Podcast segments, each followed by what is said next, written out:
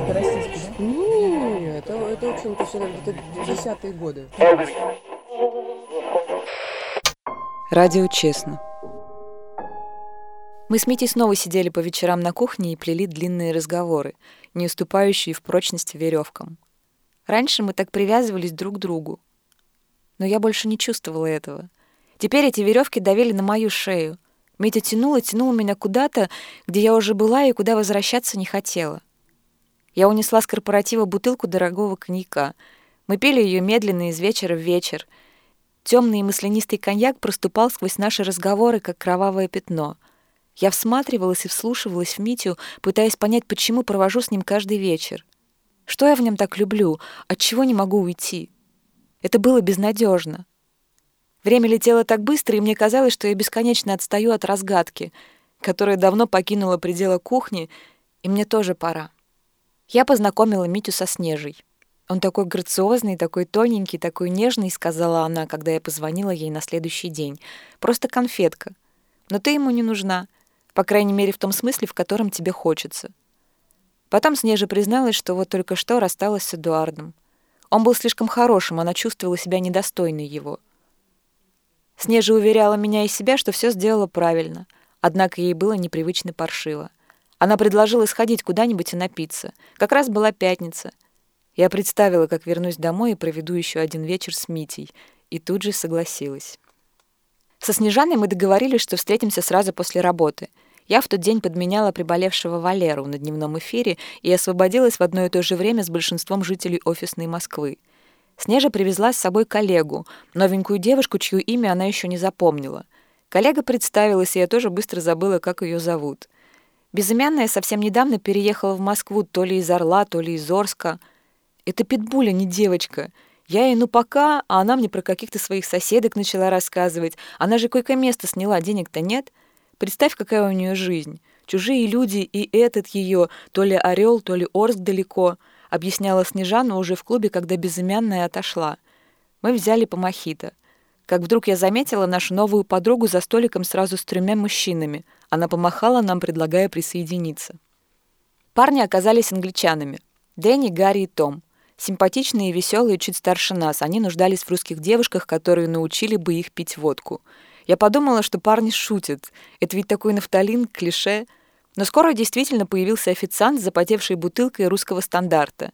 К ней он принес тарелку с нарезанным лимоном и шесть стопок. Мы со Снежей переглянулись. Раз так, почему бы и нет? Все равно же хотели напиться — После первой стопки Дэнни, Гарри и Том узнали, что закусывать лимоном не то. В Москве девушки предпочитают запивать водку мохито. Я жахнула вторую стопку, потом третью, музыка забрала меня. Скоро я обнаружила себя на танцполе. Коротко стриженный атлетически сложенный Дэнни носил меня на руках. Я будто летала, и мне было так смешно, так легко. Когда мы вернулись за стол, нас ждала вторая бутылка и новые коктейли. Снежана хохотала, болтая с Гарри и Томом. Безымянная грустно ела лимон — «Танечка!» — воскликнула я, плюхнувшись рядом. «Давай выпьем!» Ее имя вернулось ко мне, словно поднятая русалка из самых глубин.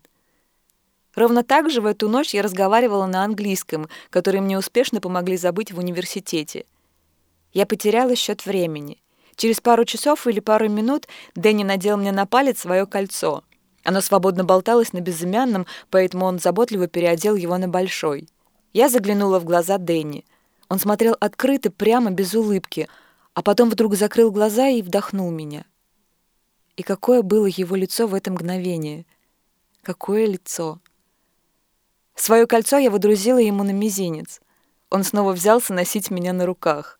В какой-то момент мы страстно поцеловались и больше не отлипали друг от друга.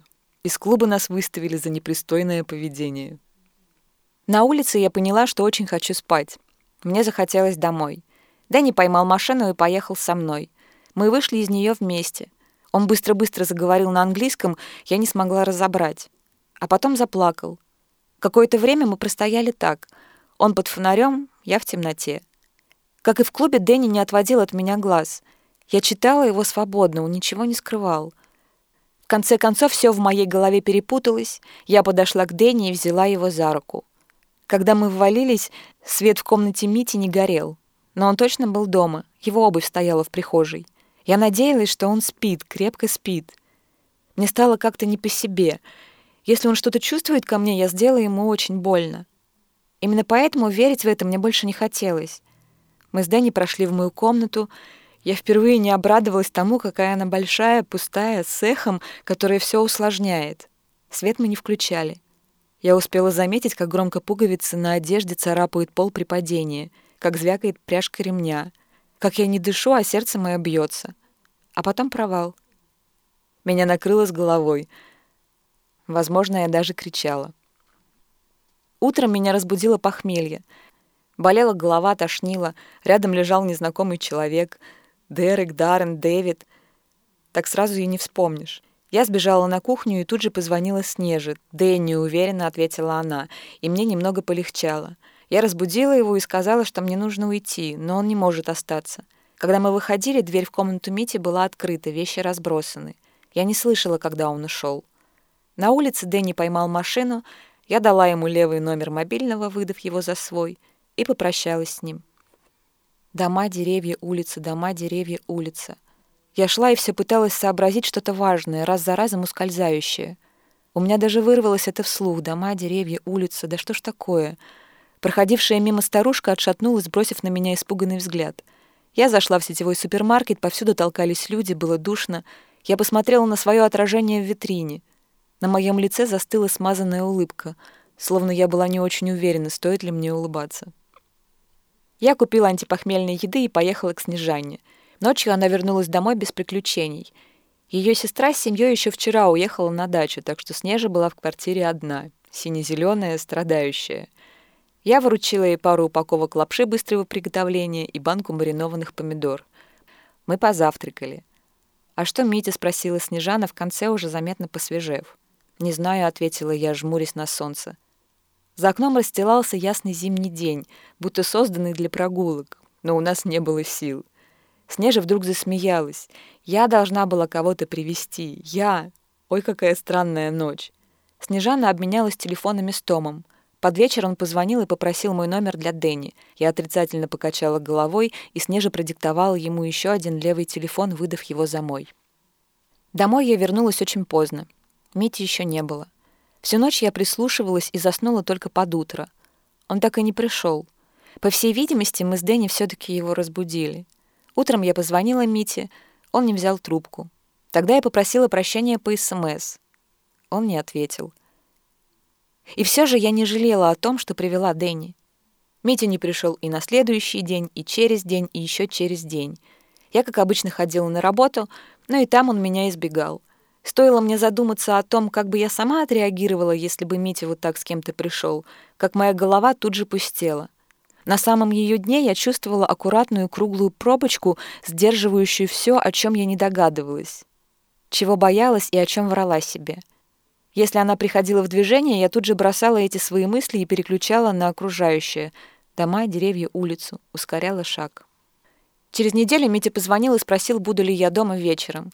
Сказал, что хочет поговорить. Я обрадовалась. Ничего хорошего эта беседа не предвещала, но затянувшееся ожидание было еще хуже. Когда я пришла, он уже был дома. В коридоре стоял собранный чемодан. Митя сидел на кухне, на столе рядом с ним дымилась чашка горячего чая. Выглядел Митя замерзшим. На улице и правда было холодно, но это был другой холод. Я тоже его чувствовала, поэтому отличала. Я молча села напротив, Митя положил руки на стол и стал сосредоточенно разглядывать свои переплетенные в замок пальцы. Через несколько минут, также не глядя на меня, он заговорил — Митя сказал, что переезжает к другу. Я могу оставаться в этой квартире, могу съехать, ему все равно. Он не ожидал, что я так поступлю с ним. Но сейчас понимает, что это было неизбежно. Сразу Митя не уехал. Еще одну ночь он провел в квартире. На кухне я пожелала ему всего хорошего на новом месте. Ощущения какой-то особой трагедии у меня не было. Мне казалось, принятое Митей решение лучший, самый честный вариант. Потом мы разошлись по комнатам, и началось. До меня вдруг стало доходить, что я сделала. Все в прошлом, все, но его реакция. Неужели шанс был? Я заплакала. Ничто внутри меня не хотело мириться с этой потерей. Митя за стеной не издавал ни звука. У меня началась истерика. Нахлынувшие чувства были такой силы, что я перестала что-либо соображать. Забыла себя, забыла гордость. Я не понимала, как выгляжу, насколько я непоследовательна в своих поступках и кругом виновата. Мое тело выгибалось дугой от боли. Я понимала только это. Боль выгнала меня из комнаты и заставила постучаться в его дверь. «Митя», — позвала я. Он промолчал. Я сползла по стенке и завыла прямо у него под дверью. «Митя!» И он снова промолчал. Потом я взялась за ручку его двери, но не нашла в себе сил подняться и войти. Я вернулась в свою комнату на четвереньках и заснула прямо на полу. Утром Митя уехал.